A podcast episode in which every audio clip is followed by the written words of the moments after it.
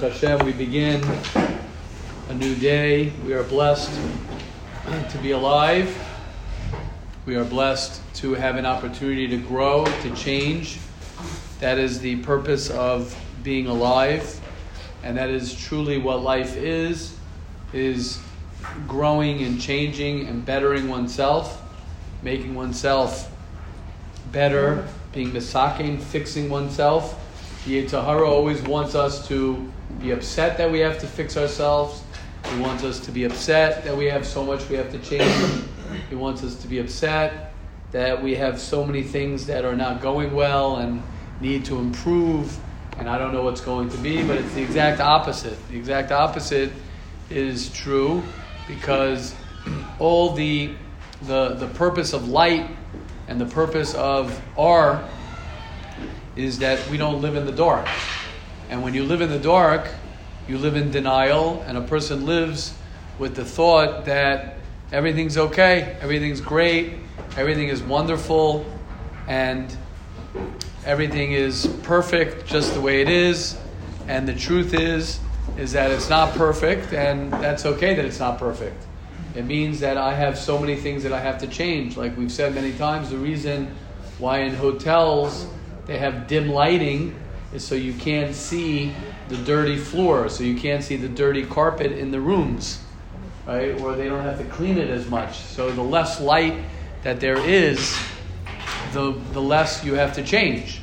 When a person begins to learn Torah, when a person connects his eyes to the Ohr, to light, so what it does is it, it opens, it makes me aware, man moidali chet, what shows me what I have to do better and what I am doing wrong. The Torah is the Ohr. Ner mitzvah v'Torah Ohr. The Torah is a light which illuminates my life and teaches me what it is that I have to work on. Now, one of the main things that we have to work on is we have to work on Lashon Hara. We have to work on speaking good about other people. We have to work on seeing the good in other people. And that's the same exact thing. When a person looks at another person and he sees that this guy has a problem, so it's literally the same exact thing. What's wrong if that guy has a problem? The only reason there's a problem if that guy has a problem is if I think that having a problem is a problem. That was good. I like that. Right? The only, the only reason why it's a problem if I see someone who has a problem is because I think that having a problem is a problem. But once I realize that, what's wrong with having a problem? There's nothing wrong with having a problem. There's nothing wrong with that this guy has an anger problem. That's what he's on this world to do. He's on this world to fix that anger problem. He's on this world to fix his laziness. He's on this world to fix the tyvus. That's that's why we're here. So what's the big deal that my roommate is so selfish? He's young. He's gonna. He's gonna. He's he's here to work on himself. So what's the big deal that that person did X, Y, and Z, right? He's going to work on himself, and it's an opportunity for him to grow and to change. But the pshat is that the Yetzer Hara views it the other way. The Yetzer Hara says, no, that guy has to be perfect. For other reasons, he has to be perfect, because if he's perfect, then what? Then I don't have to work on myself. Because if he is everything perfect, then why do I have to work on myself? I'm good. If there's something wrong with him, then I, instead of me saying, okay, what could I work on? How could I change? How could I see the good in him? How could I experience the good in him? Right? I'm able to just say, okay, you know, you know, uh, you know, let him change. And if he changes, then I'm okay. So really, really the irony of Lashon Hara is, is that we're seeing the bad on somebody else, but in essence, it really comes from a sickness within ourselves, is that we don't feel good about ourselves. We don't have positive thinking of ourselves. And like we always say, Shooky, did you have your hand up? Oh. And like like we always say, if somebody has negative thoughts and someone has negative thinking about things, right, the way to fix that is not by saying, okay, I'm going to change my negative thinking, right, to uproot my negative thinking. The way for a person to change it is to learn how to think more positively, learn how to love oneself, learn how to focus on yourself, which is one of the hardest things. Reb Simcha says that uh, the ani The I is in is in is in Gullus. The I is what's in Gullus. We're not in Gullus in exile. That's not our problem, is that we're in exile. Our problem is, is that who I am is in exile, and I don't focus on what I need to do and focus on what I have to accomplish, what I have to fix, what I have to work on. And when I'm, my eyes are outside looking at other people, then that's a big, big problem. That's why the that's why one of the kavanahs that we can have when we look at the Neras Hanukkah, one of the kavanahs is that is that the lights of Hanukkah will purify our eyes and make it. And the the, the Oraganas could do that. The, the the real light could do that because it's the truth. It's the light of the truth. The Neras Hanukkah are the are seeing seeing the emes, seeing the truth. And the truth is that everything uh, is the way it's supposed to be. And everything is beautiful. And I need to just learn how to look at things properly. Okay, question, comment, and then we'll go to the halacha. Got to be some question, some comment somewhere.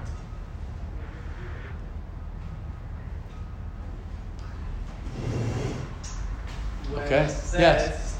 Yes. In Shema, you know, you, you have to look seriously, and you shouldn't follow your eyes. Right. So I usually think, ah, oh, don't look at bad things. Don't right. Look at women. Right. But I don't think it's that. I think it means don't look at other things. Correct. Correct. Correct. Run around saying, here's the problem. Yeah. Correct. Stay within yourself. Correct. Beautiful. I like that, son. I agree with you. I very much agree with you. Um, in uh, yes, Avrami. I can't do both.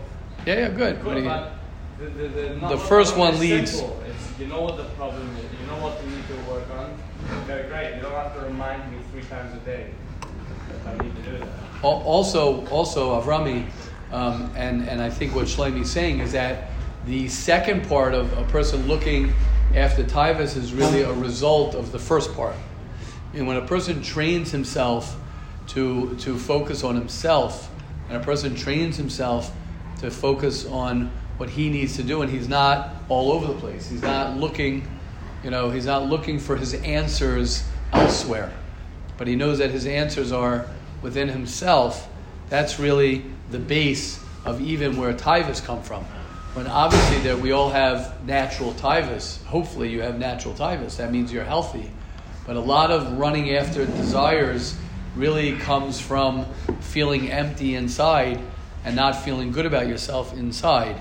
And then, memela, you have to go run somewhere to go to go seek pleasure. You have to go seek happiness outside when ultimately it's right in front of you. So, I, so it's a little bit deeper. What Shlaimi is saying is that it's it's when a person is focused in in Mesillas Yesharim and precious. He speaks about that. He speaks about v'lo. He actually says the language. He says v'lo lehistakel chutz me'arba amos. He says not even to look outside of your dalet amos. Not to look outside, because once you look up, you start getting jealous. Once you look up, you look at somebody else. Now a person says, "Oh, so how could I walk around like this all day?" Okay, you're right. It's a little bit harder, but when a person has a focus of his day. And a person is so busy in in his day, and he's focused one hundred percent on what his schedule is, and what his life is, and what he's trying to accomplish, and the books that he's reading, and the svarim that he's that he's learning, and the and the focus of what it is that I am doing. When a person does that, so then he doesn't have time. When I look at I look at uh, if you look at this guy sitting in front of me right here, Yetzi Grunwald, sitting here, right? So what's he doing? He's sitting there. He's sitting there on on his phone, uh, transcribing whatever the word is, writing, and and so he has, he doesn't have. He's sitting in the front. He doesn't know who's in the back. He's focused one hundred percent there, so he's not looking at anyone. Why? Because he's busy. He's busy doing whatever it is that he's doing. Right, so so that that's what happens when you when you're busy doing things, so you don't have time. Right, when you're driving a car and you're driving very fast and you're driving and you're making moves and you're going, oh, Shua, right? Shua said the line, right? You click in the rear view mirrors, right? When you're driving your motorcycle, right? So you got time to look around. You don't look around, you'll crash. You're, you're, you want everyone to look at you. You're revving it up, right? You want to, what's the pshat? You're busy living you. When you're busy living you in a positive way, so you don't have time. It's not like, like oh, I'm going to force myself not to look at other people. I'm too busy in my own world. I'm too busy in my own world to even think. Uh, I just thought of a of a line. It's a great uh, one of my. This is a this is a big one. I like this one. You've got to dance like there's. Really, the, the key lines are here. You, you've got to dance like there's nobody watching. You have to dance. I mean, the whole, I'll say the whole quote just because it happens to be a beautiful quote. You've got to dance like there's nobody watching, love like you'll never be hurt, and sing like there's nobody listening, and live like it's heaven on earth. Meaning, basically, right, what I like about that is that you're so, you're so, you're not, you're not selfish. You're not selfish, but you're, You're dancing like nobody's watching. You're just in your own world. You're loving someone that you know that you're not worried someone's going to hurt you. You're you're all in. I'm all in, right? You're singing like no one's listening. You're just ah, you know, like what's the pshat? You're you're there's there's a you're letting go of, of your ego, which we all have. We all have an a, a, a, we naturally all have an ego. But what the ego is is the ego makes us afraid. Afraid and self-conscious. It makes us self-conscious of who we are, and we're not able to let go. Usually that happens when a person's a little kid. If you look at little kids and you watch little kids, seven-year-olds, six-year-olds, four-year-olds, even eight-year-olds, nine-year-olds, there, there's a certain like freshness and a certain like, you know, just, uh, you know, they're able just to be themselves until they get, until they're convinced and until maybe they start reaching puberty or whatever happens in school and different things happen. And then suddenly they start getting more self-conscious. Then I'm not allowed to say this. I have to say this. I can't do this. I got to, which is important to, to know your boundaries. But the pshat is, is that you want to get back to that child where you're just like living your life and you're just doing your thing.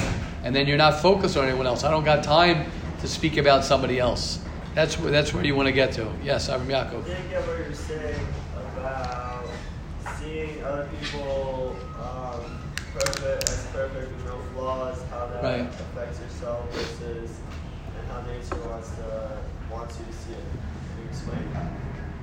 Yeah, which part? Because I said two different parts on that. Both parts. Right, right. I know. I got it. Yeah. And what? That, right, one one thing is when you see people's perfectly and right, so so it depends what you say perfect. When perfect is, is that that's that's exactly the way. No, so what I'm saying, if there's nothing wrong with having problems, then the person is perfect just the way they are with their problems. And then how does that affect you? So then so then then, uh, then it doesn't bother me. So somebody has problems. So why does that bother you? Yetzer Hara wants you to say, "Oh my gosh, that guy's got problems." That guy, and then and then I then I judge them, and then I. judge them, but really it's a reflection of myself. Because I can't have problems. I'm just reflecting myself, saying, oh, someone who has problems, there's there's a problem. There's a problem with someone who says, says you're not allowed to judge a Talmid Chacham who did an Aveira at night. You have to assume that he did tshuva that night. You have to know the next morning he's good to go. Even if you see a, a, a Talmid Chacham who does an Aveira at night, you, you you know that by the next morning, he went, or not, sorry, not at night. You saw him doing Aveira during the day, you know that he did tshuva before he went to sleep. You're saying because if I see bad or problems in others, because I don't like, I don't like. I don't accept that in myself. So exactly. I don't accept it, so I don't accept it in, but I say like, what's the big deal? So my roommate is a self-centered guy. What, I'm perfect? What, I'm perfect?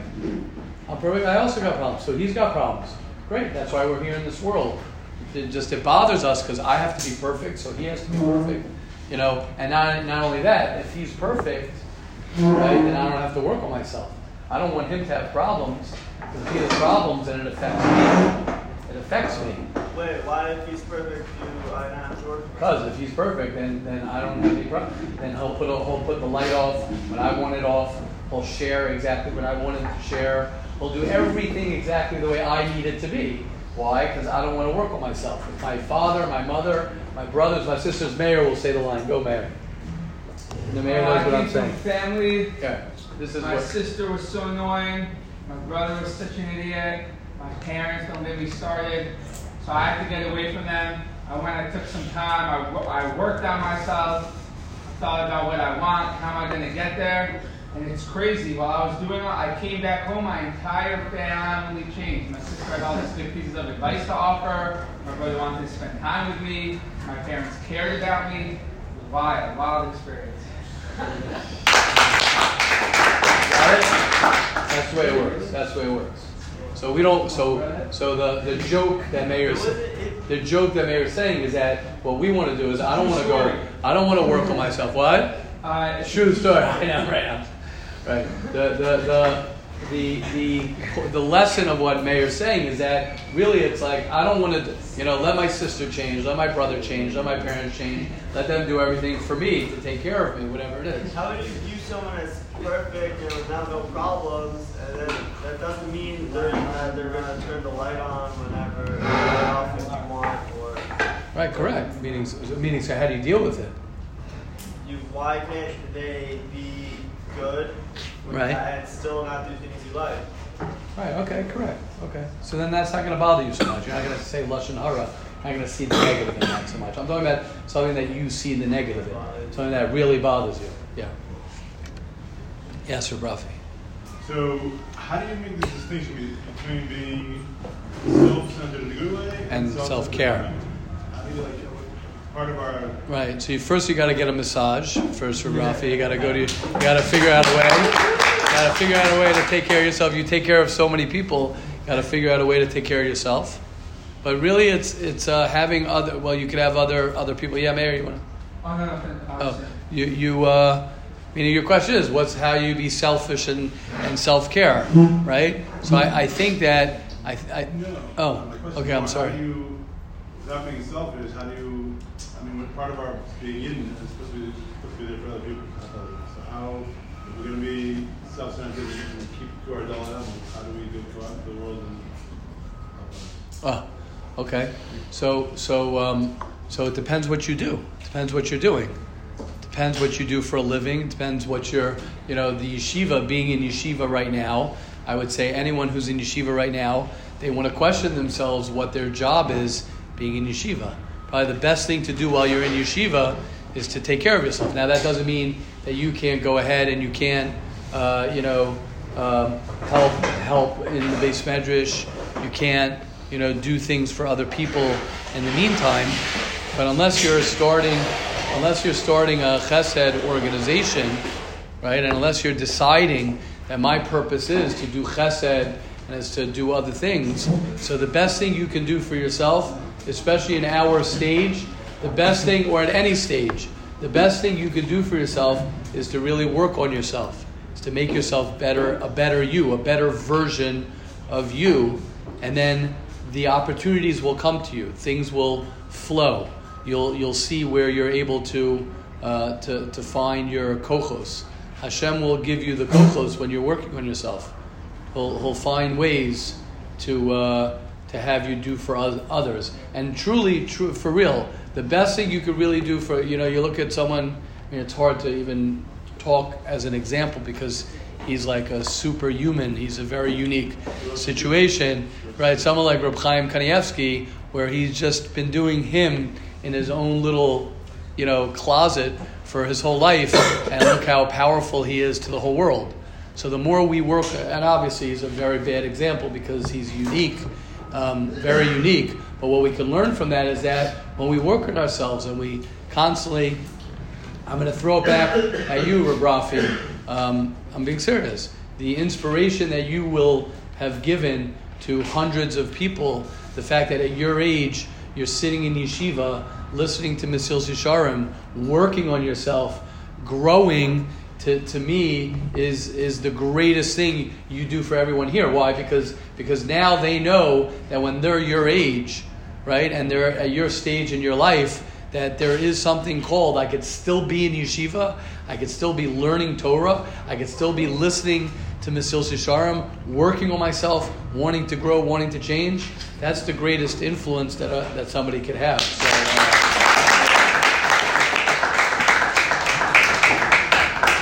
So, uh, we're just here to reveal, just here to reveal the truth, you know. So thank you. Yes, Shimon, Hatzadik. Two things. One last time, I was on the way back from my birthday's uh, Hanukkah party and Shia from up there. He stopped me and he said to me, that was very interesting. He said, once you have an eye and toe, once you see good and everything, you have an eye and emes. Like right. An eye that sees the truth. And once you have an eye that sees the truth, right. Then you have a heart that understands. Beautiful. So I thought that was amazing because once you make, once you see the good here, and you can connect that to race for the days. And it's like even the Rasha Gamma.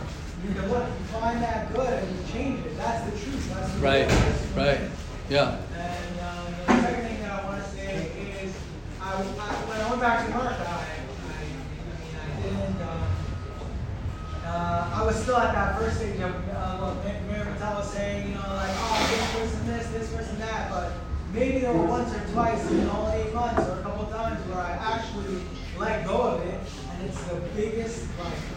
Release is the biggest weight off your shoulders when you take the responsibility and you stop putting it on everyone else to change and you yourself.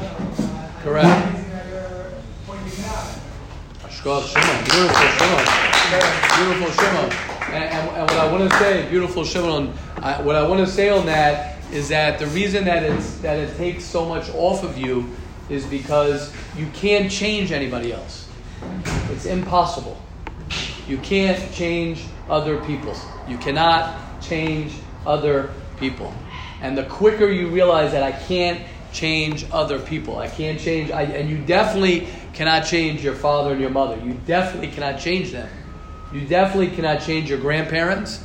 You def- definitely cannot change people. And, and the second that you're able to let go of that, because the frustration of wanting to change someone, or wanting to change my past. Wanting to change my past and, oh, I want to change this. I wish this person would. That's where we suffer the most. We suffer in our minds the most when we're so holding on to having to change someone, when you're doing the impossible, when you when you argue with reality. Let's see who remembers. Mayor will remember this. When you argue with reality, you only lose one hundred percent of the time. When you argue with reality, and if reality is that this person, I don't have, this person is like this, this person like that, you're going to lose one hundred percent of the time. When you let go and you say, okay, who can I change? I could change myself. So then that's why Shimon, like you're saying, like we're talking about, that's when, ah, it's like this big weight, this heavy weight comes off of you because it's like, okay, great. Now I'm living reality. Now I'm in reality. I could change myself. I could make a difference in my own life. Okay, beautiful. Yes, Mayor. I want to say it's crazy because uh, this also happened to me recently where um, even if the other person does change, it still doesn't change my problem because the problem never was with the other mm. person. It was, it was with me the whole time. Wow, beautiful. And, uh, amazing, amazing, amazing. Amazing. Yeah, so no, I'm saying it, it really happened to me. I was, I was spending time with somebody recently, and and I I just I couldn't. I was just getting this feeling every time, like, ah, uh, like this person talks and what they're talking about, and they're saying it to me, type of thing. And then uh, and then I was with them a couple more times, and they weren't doing that at all. Like they totally weren't fitting with my story of them. Beautiful. They were doing like the total opposite. But I saw that I was still upset, and I was like, I was like, oh shoot! I was like, I was like, it's got to be in uh, me. And I spoke to someone, and he told me, obviously, you're not, you're not really listening, and you're throwing your story out to someone, and whatever, whatever. We were discussing the whole thing, but I just saw, like, just to see it for myself. But that's also really the power, because Amazing. that means that it's so powerful that I can do with myself. Amazing. Without, you know. Amazing. Thank you, Mayor. Wow, amazing. I, I just thought of the pshat and the medrash and what you're saying, even on a, on such a deeper level. You know, we, we I, I say over many times from the medrash of of Lashon Hara, where the medrash says man boichai, man boichai, and I say that the reason that it says who wants life twice is because it's saying who wants life in this world, not just in the next world. Someone who doesn't speak about someone, and someone who's positive, and someone who learns to, to fix himself before he's fixing other people, so he has life. So I, I think like what Mayor's saying, I just hopped even stronger. I understand a little bit more now. The reason why you have life is because Pashut Shah means that now you'll have a good life. You will have a good life because you're seeing the good and you're positive. Who wants to wake up in the morning and see everything dark? Who wants to live their life and everything is negative and everything's this and everything's that? Ugh, what a terrible life. But now, according to what we're saying, Man Bai Chai means is that is that you are able to focus on yourself because that's the purpose of life. You'll have life because you're focusing on building yourself and working on yourself. And you're not busy living in someone else's someone else's story, which is really your own story. So you're you're you're you're totally, totally focused on, on changing yourself, and it's exciting. It's very exciting because you have more control of yourself. You'll actually see changes. You'll actually see happiness. Ha- happiness is Melashon Smicha, which means Simcha, which is because I'm growing and I'm changing and I'm doing all these things. Amazing.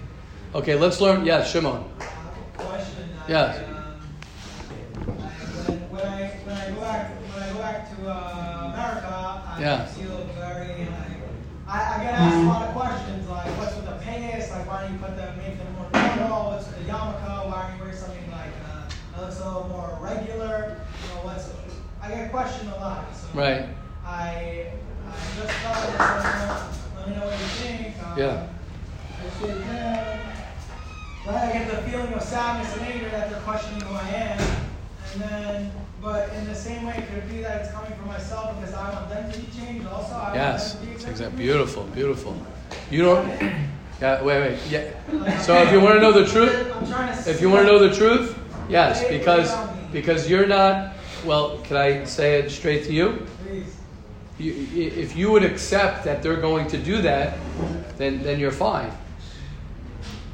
You're expecting them to be different. You're expecting someone to say, "Oh, wow, you're you know." It, it's like that with our parents. Well, I want my father to do this to me. I want my mother to be like this to me. You're doing the same thing that they're doing to you. You're not accepting them for who they are. But I can, and they're saying, "But I can't accept you." So it's a fight. It's a war of non-acceptance. And the second that you switch that and you say, I accept the fact that my mother, ba ba ba. So that's painful, but it's but it's more painful when you're waiting for your mother to accept you for who you are. It's a high level. This is what you're talking about, Shimon, is a high level. But uh, that's really the truth, if you want to know the truth. When we accept our parents for who they are, that's when you begin to really live the life that you want to live. Shimon, does that work? Yeah, sure. Shkoch, and that's for everybody. Shkoch to Shimon. Shkoch to Shimon. Yeah.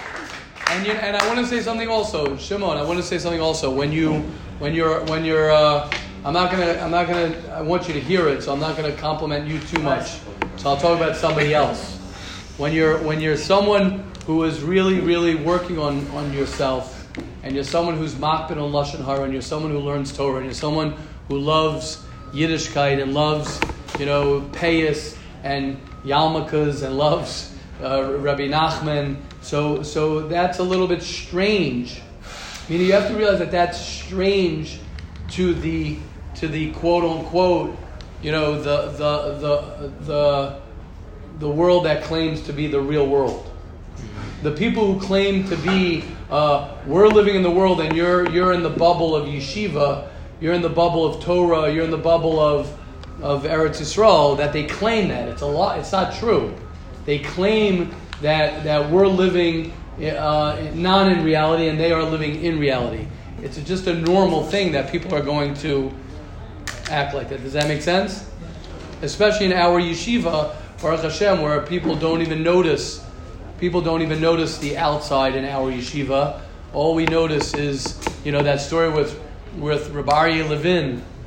Reb Aryeh Levin was on the smaller side, and uh, someone once uh, saw him on on uh, and, and he was Reb Aryeh Levin was was uh, a big big tzaddik, a massive massive tzaddik, and he was walking and someone he said hi to someone, someone recognized him and said Shalom Aleichem, and the, the person was embarrassed and he wasn't wearing a yarmulke, so he says, "Oh, I'm sorry, Rebbe, that I'm not wearing my yarmulke." He's meeting the big rabbi. He wasn't wearing a yarmulke. Reb Aryeh said, he says, "Oh, I'm not tall enough to see whether you're not wearing a yarmulke. All I could see is your heart. That's all I could see is your heart." So, you know, that that that's that's uh, that's our yeshiva, Baruch Hashem. But when you go out into the world, a lot of people don't just see your heart. But what we have to do is we have to see their heart. Shimon, you have to just see, and we all have to just see their heart and not worry about how they're looking at us. Right? That's the classic thing. I mean, we're talking about Lashon Hara. When someone says, "Oh, I went to shul and they were all judging me," or "I went to this, uh, you know, this yeshiva," or whatever it is, and all these ultra-Orthodox people or wh- whoever you want to say, they were all judging me. Right? That's judging them. You just judged all the people right there. They were judging me. That's a statement of judgment. Haha, you, you, you're doing the same thing. You know, he pulled a gun on me. You know what I mean? He pulled a, you, you're, you're pulling the same gun on them. You know, uh, of saying that they are judging me, right? No one's judging. I don't know who's judging. That's a judge. That's a statement of judgment.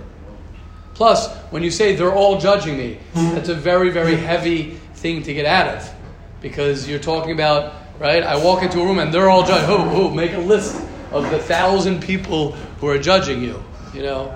So, um, okay, let's do the halacha. Beautiful, very important.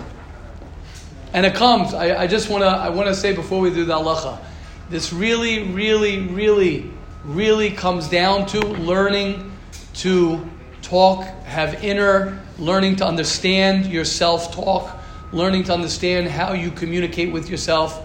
Learning, because ultimately you're your biggest judge. If you walk into a room and you feel that everyone's judging, so first of all, it's very normal when you're wearing a bright red jacket and everybody's wearing, you know, um, you know, uh, uh, black, black, black, or the opposite. If you're wearing black, black, black, and and everybody is wearing white, white, white, it makes sense that people are going to look at you, right? If someone would walk in here, uh, you know. Uh, looking very different, it, it's normal for people to look at that person. But the judgment, you have to remember, is always coming from within.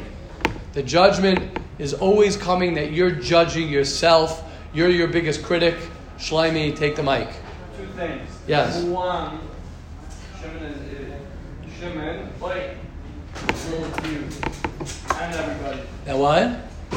Saying that we go, like tonight people are asking him about this yarmulke.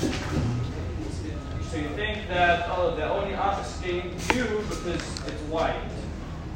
When I went back to England uh, after Corona, a couple of my friends were asking me about my share, which is regular. So whichever way you slice it, people are going to be asking you, why are you doing this? Why are you doing that? So, what I'm saying?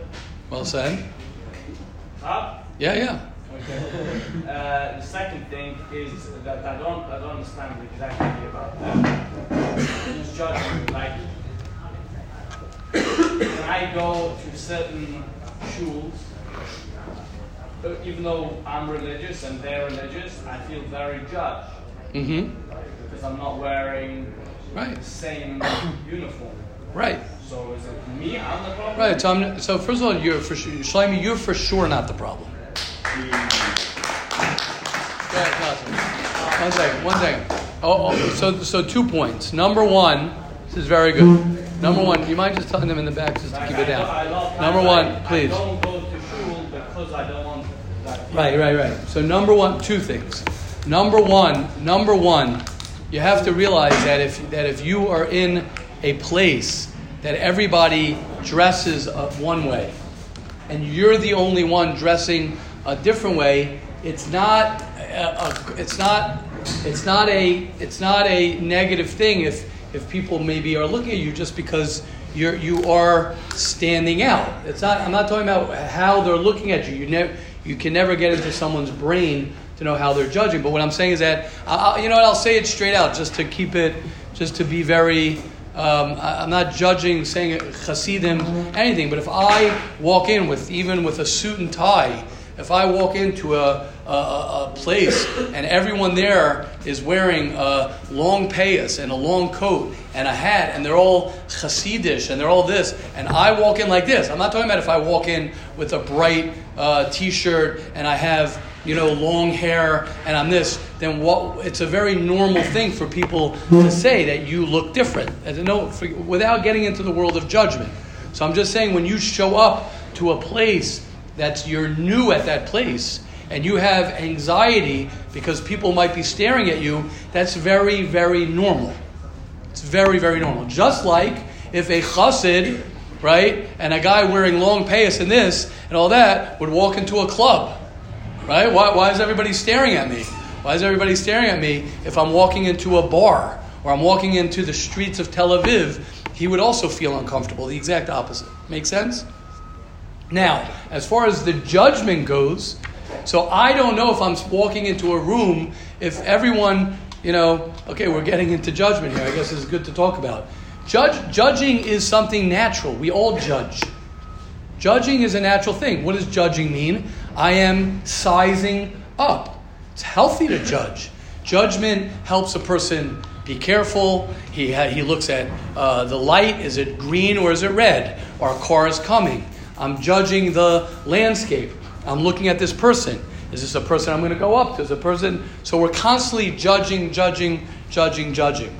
The problem is, is that when we have negative thoughts, and if I'm a negative person, right? The bottom line, if I'm negative, and I'm always saying negative thoughts to myself.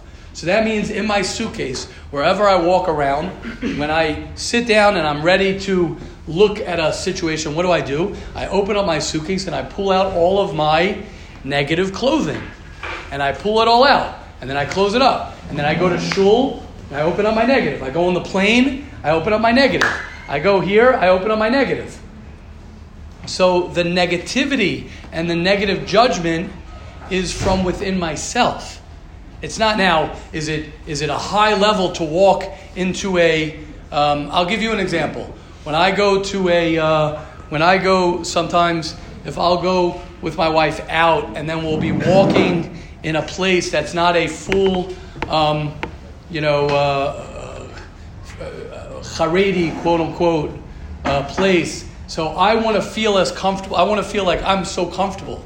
I remember I had this one time, is I was like, I, I, I got to feel comfortable because I am Mister Feel Comfortable with Myself and everything and all my positive thinking. Let's go. Here we go. Here we go. And then I'm there and I'm like, you know, you know, uh, do I fit in? Do I not fit in? And I, I remember fighting it every time. And then I said to myself, it's normal that I don't feel comfortable because that's not my co- that's not my comfortable zone. Why would I feel comfortable? So I found my negative thinking. I got my negative thinking, which was, you got to feel comfortable. You got to feel comfortable. It was disguising itself with this high level of, I got to feel comfortable. I got to feel comfortable, until I blocked it by saying, it's okay that I'm not feeling comfortable. And then what happened after that? I began to feel more comfortable. So the reason I'm saying that is that when I walk into shul, and I haven't been there in six years, or I walk into shul and I've been on a different thing and then people have been doing their thing and suddenly I'm feeling uncomfortable. So it's not suddenly I'm feeling uncomfortable. It's that what I'm doing is I'm playing my thinking, I'm playing my thoughts, and I'm playing everything that I play all the time. Does that make sense? Yeah. Beautiful. Very, very important. Okay, I don't want to start talking about getting ready for going home because, because we'll do that. We'll do that as we get into uh, into Adar, as which we're not that far away because we're almost in in uh, Teves, right? So uh, maybe Tu B'Shvat, after Tu B'Shvat, we'll start talking about uh, preparing for going home. The way to prepare for going home, Shim, what Shimon's talking about and what Shlaimi's talking about, is the best way. Like I said, um, uh, I know Rafi Shachar put it on the chat, which I love this line. Uh, that that uh, that I've been saying, and I said it even stronger yesterday. If you want to fix your past and you want to work on your future, if you want to fix your past and you want to work and, and, and get your future together, the best thing you can do is work on today. The only, it's the best thing that you can do. The best thing you can do is have a great today, because your future will be today at some point, right? Tomorrow, today, today. I don't know why I had so much uh, so much trouble with this. I used to be able to say this much quicker. What is it? Yes. Tomorrow. Yeah, today is yesterday's tomorrow. That was good. Today is yesterday's tomorrow. So you might as well just do it today, because you're already in tomorrow. So what are you going to say? Oh, tomorrow I'm going to this. Tomorrow. Well, you're in tomorrow. It already is tomorrow. Yeah, I said the same thing yesterday. So you want to live tomorrow today. That's the best way to plan for your future. Why? Because because if I'm healthy, wherever I go, I'm going to be healthy. If I'm unhealthy, wherever I go, I'm going to be unhealthy.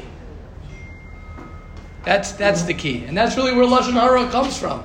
That's where. That's why I. That's why I'm so adamant to tell to, t- to tell everyone and to remind everyone and to remind myself of the power, like um, um, persistent and and and um, you know, trying to make a statement uh, consistently. He was asking. Rabbi Yaakov was asking what adamant means. I think that's what it is.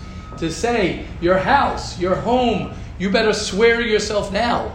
You better commit to yourself now that your home will be a home of love and a home of no Lashon Hara and a home of, of building and building your family and your wife and your children, because that is where healthiness comes from, and that's where you're going to have to be healthy, because when you go outside to work and you go outside to the world, there's going to be a lot of unhealthiness, and if you're going to come home and your home is unhealthy, then what are you going to do?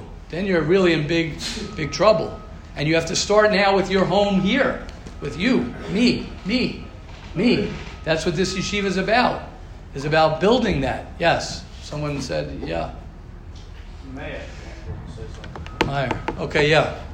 We good, let's learn. Yes, Benny. It says in uh, Racial Case that if you find uh, by judging someone favorably, you actually elevate it. Yes. To the path of the truth. Yes.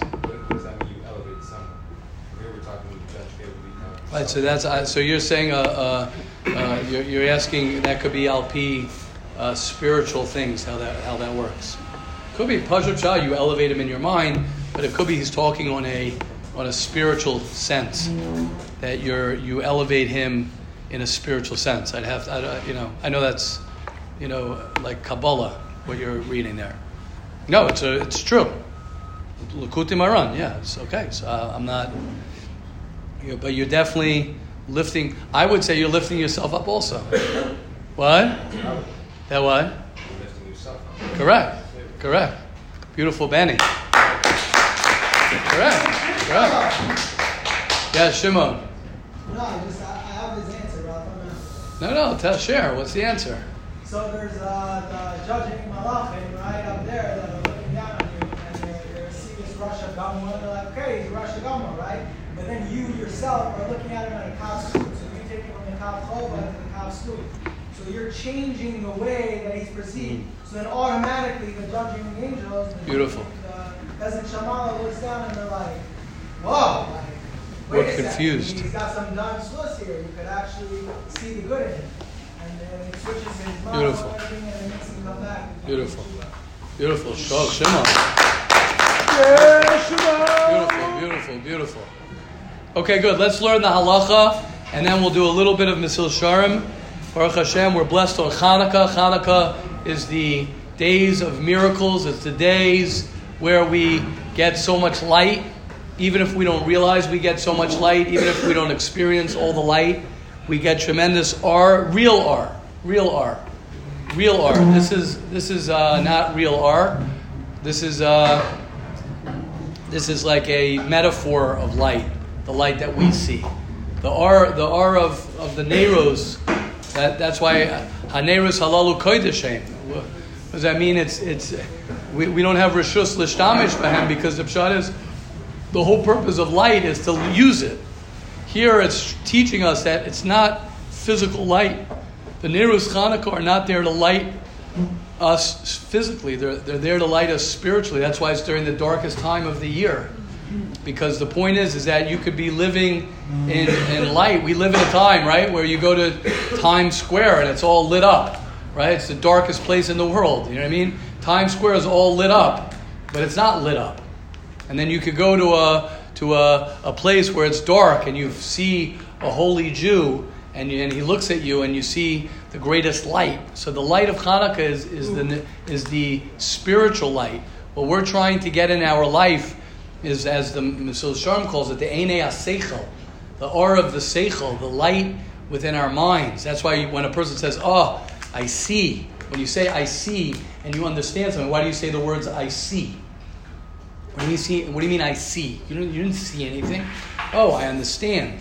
The greatest light that a person can have is understanding and connecting to the truth, to the emes, to, to, to, to Torah, which is the only truth that, that, that is real objective truth, is the Torah, is the Shulchan Aruch, is is Baruch Hashem. That's what. That's why the Yivanim Dafka were lahashkicham Torasecha.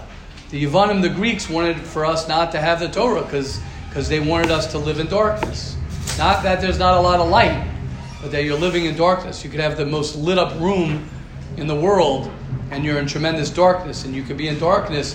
Yosef HaTzadik was in jail, right? Was in a pit for twelve years. Was in darkness for many years, but he had light. He had light. That's why we learn about Yosef now. Yes, Zach. Um, so the thing you said about Times Square. Yeah. Um, with America, with, with Goshness, with all of the physical things in general, a lot of a lot of like the darkest things always have grandeur attached to it. Correct. Like with um, anything that's not real, they always correct. Always needs to be added. You always need to add something correct. To it. That's why it's so very important. Correct. Something that's real, like we were saying with like, Hanukkah, right. Which is the spiritual light. It's very dark, and you think it's at a certain level you're like, oh, what do you mean? It's like, oh, it's, it's, it's not lit up. It's like, oh, who cares? Right. It's a little candle. It's decided. Right. If you really look at it for what it's worth and not just surface value, it's much deeper and it's much more real. Than it, that's why it doesn't have a grandeur, because it doesn't need that. Grandeur is basically overcompensation. Beautiful, beautiful, beautiful. Yeah. So, so, so you said what I was going to. You ended off saying what I was going to piggyback on. What you're saying is that something that needs to make a lot of noise is something that that, that has nothing. So the more noise you have to make, the more lights and bells and whistles you have to make is because you don't have anything. So the reason that all of these things are out there screaming at us is because they're not selling anything. They're not selling anything. But the thing that doesn't, like the little uh, corner, they smedrish with the guy sitting there and learning, saying Tehillim, saying Tehillim, saying a pasuk of Tehillim simply is is the lightest of the light. You know, you remind me of a, you have something? Just quickly, you remind me of a story. Um, when I lived in, in the Five Towns, I lived in, in uh, Sutton Park, if anyone knows the Five Towns. A beautiful neighborhood. I remember walking there Friday night, Friday night, and uh, usually uh, Kratzmech, um, Christmas and Hanukkah fall out in similar times, and and uh, closer to to the Kratzmech, people start putting up putting up all their decorations on their houses, as as you all know from, in America. I remember walking around the neighborhood, and the neighborhood was an old Jewish neighborhood, except for one house. I remember walking Friday night. It was Friday night Hanukkah.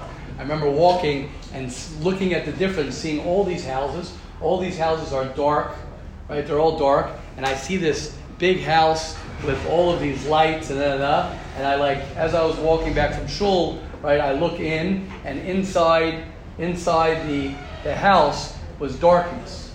In this in this house with all these lights. And then as I'm looking to the to the Jewish homes. As you look a little further in, and you look in, you see the menorah, you see the candles in a sneeze, you know, in this little way. And I was thinking, what a great metaphor. The metaphor is, is that, is that, you know, the rest of the world on the outside of the house, it looks all beautiful, it looks so amazing. There's so much going on. But the deeper you go, the more darkness you find. As opposed to by a Jew, by us, it's the exact opposite. It doesn't look so exciting. What is Torah? Torah, what are you doing? You're just sitting and you're reading these black letters and you're having a machlokas, you know, with something so seemingly, or not even seemingly, could be so irrelevant to your daily life and you're sitting there, and there's no grand grandeur of of money. You're not getting paid a lot of money. It's not all these, you know, wells and the, the, the bells and whistles going on, like what's going on? No, but the closer and the deeper you get into it, the closer and the deeper. And it's like that in, in relationships as well. It's almost the same thing in all relationships.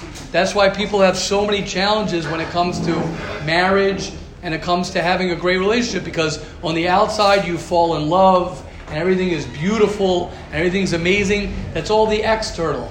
But to work a relationship, to work it, and to work it, and to work it, and to work it, the deeper you go, the harder you work, the sweeter and sweeter and sweeter it gets. And it's mamish the opposite. That's literally the opposite. And it's so important to, to chazer that over for us all the time. Because we come from a culture, and we're, besides the, the Yivanim, and besides the world that's always been against the Jewish people and against the Torah and against reality, is always trying to sell us that. It's always trying to sell us the the the the the, the nothing. It's trying to sell us this world. Right? You think of an investor. Think of an investor. Oh, so I'm willing to let a guy make no money for five years. So eventually, right? Anybody here would be willing to borrow money, live like a pauper, do anything they have to do for five years if they knew from five years from now they will make millions of dollars. And not only that, you could convince the wealthiest people and the most uh, responsible people that you are being so responsible by by living off of food stamps. You're living off of nothing. You're living off of, of of literally doing nothing, because in five years from now, I'm going to hit the bank. I'm going to make a lot of cash. Nobody would argue. And I'll give you a raya that nobody would argue.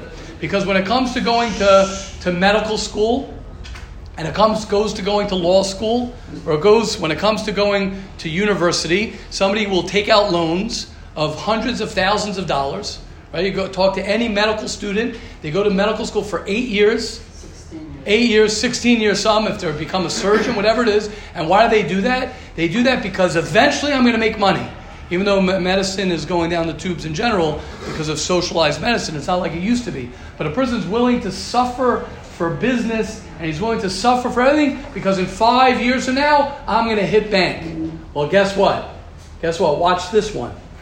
What's going to happen when a person says after he's dead, when he dies, what I'm investing in my life right now, when you have the perspective of, that's a real mature person. A real mature investment is that I'm not even going to get my goods. I'm not even going to invest. If you speak to anyone who's in real estate, big, big money people, they invested in Manhattan, they invested in real estate, and it takes them fifty years. It takes oh, fifty years. It takes a lifetime. Wait, so that I'm willing to invest. But to invest in my neshama, to invest in my olam haba, and this is amamish. I'm not. I'm not saying anything that nobody knows. Everybody knows what I'm saying, but we forget to say, wait. So I want to invest in my soul. I'm going to invest in my future. Talk about investing in your future. Talk about investing in your children, in your grandchildren. Talk about investing in your own neshama. To say, yeah. So I'm willing to suffer, and I'm willing to do whatever I got to do because I'm investing in the next world. Now that's a big person. That's a mature person. That's a tzaddik. That's something that we can aspire to. Okay. Reb Simcha Rabba. Yeah, end this off. Wrap wrap it up. About um, what Please. Zach was saying and what the Rabbi was saying afterwards about the fact that uh, the real things in life, they don't have the grandeur. Mikey, yesterday we were sitting outside, was literally like complaining about it. I'm talking, I'm talking about ownership. I'm talking about maintaining inspiration and learning. And it's like, I want to do all these things, but why are all the right things to do so so difficult and so bland? And it's really cool. What Zach is saying is exactly the answer. It's bland because if, if it would have grandeur also, then there would be no such thing. There would be no purpose. As, right? There would be no purpose. We would lose it. It would be so done. It's like, it's like because of its strength of Correct. meaning, Correct. It, it can't have the grandeur. Because it wants Correct. to have both, then, then there's no... Correct. So it's just really cool what Zach answered Beautiful. the question. Shkosh. You know what he's saying. Yeah. Shkosh. Shkosh. That's Rabbi Tzvi. Once that Yeah, just uh, there's more. There's even uh, more. Anything. Then there's no, there's no, no there's no mechir on the other side. Yeah, yeah. And then there's if everything would be clear. I thought he was saying something else. If everything, that, if everything would be clear that this is good, so then what would be the bechira? There would be no choice. I would have no choice. I want Hashem. I want the Torah to open up and sing to me. So then how great would it be? So you just have it sing to you. It has to be something that you work for. Something that you anything that's valuable takes hard work to get there.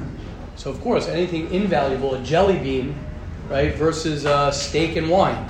You offer a little kid, a je- you offer a little kid, right, a, a, a dollar or a check that he has to deposit for a million dollars. What's he going to take? A dollar. You're going to go to the bank? You're going to open a bank account? No, I want it right now. That's all. I want the jelly bean. I don't want the steak and the wine. You know, I mean, I want the steak and the wine, but I'm saying it takes takes time for that. Yes, Rabbi Tzvi. Yeah, I just want to emphasize how I have yet to see a, a successful marriage, a successful person that didn't go through his struggles. And uh, those struggles, that's what makes us. Mm-hmm. Without that, we wouldn't. And I want to add, that's why I dropped that introduction. My brother Avi, I, I know he shared it to Rebbe. I'm not sure if Rebbe got it or not. But he said, uh, the difference. Uh, what's the difference that in chess, the king could only move uh, up, left, right, only one. But like in checkers, the king could go across the whole board. So it's because in chess, there's a queen. So she limits his movements. But the emes. That was a joke. That was a joke, yeah. Joke, joke. But, but it is true. Right. But, uh, no, no, it's not. We'll talk about it. We won't argue about that now. It's not true. The queen enhances your yes. your yes. your movement. Good. But the emes is that in chess, your your wife was born a king. Right. In checkers, he became king a king. king. Right. When someone becomes something, wow. it's endless where right. he could go. Correct. So we should, I bless all, and we should be checkers. Yes, I mean, I mean, sure. Beautiful. Thank you, Rabbi Tzvi. Great way to end off. And and that's why it's harder, that's why it's harder to to become someone yourself. That's why it's harder to create a great day than to have a good day. All of us want to have a good day because that means that someone gave it to me. Someone gave it to me. When I create, as Reb Simcha Rabba says, when I create a good day, then I am the one who's making it happen. I'm the one who's creating it. So Hashem will help us. We we let us all be blessed as it's Hanukkah. Hanukkah is a tremendous time where we could tap in to the emes. It's a time we could tr- tap into our our own truth. Our own truth of what life is about, what Hashem wants from us, our neshama, our olam haba, and the true purpose of what a Jew is. And through that we'll be zocheh to not live in our past and not worry about our future, but to live today to the best of our ability, because today is the first day of the rest of our life. Have a wonderful day.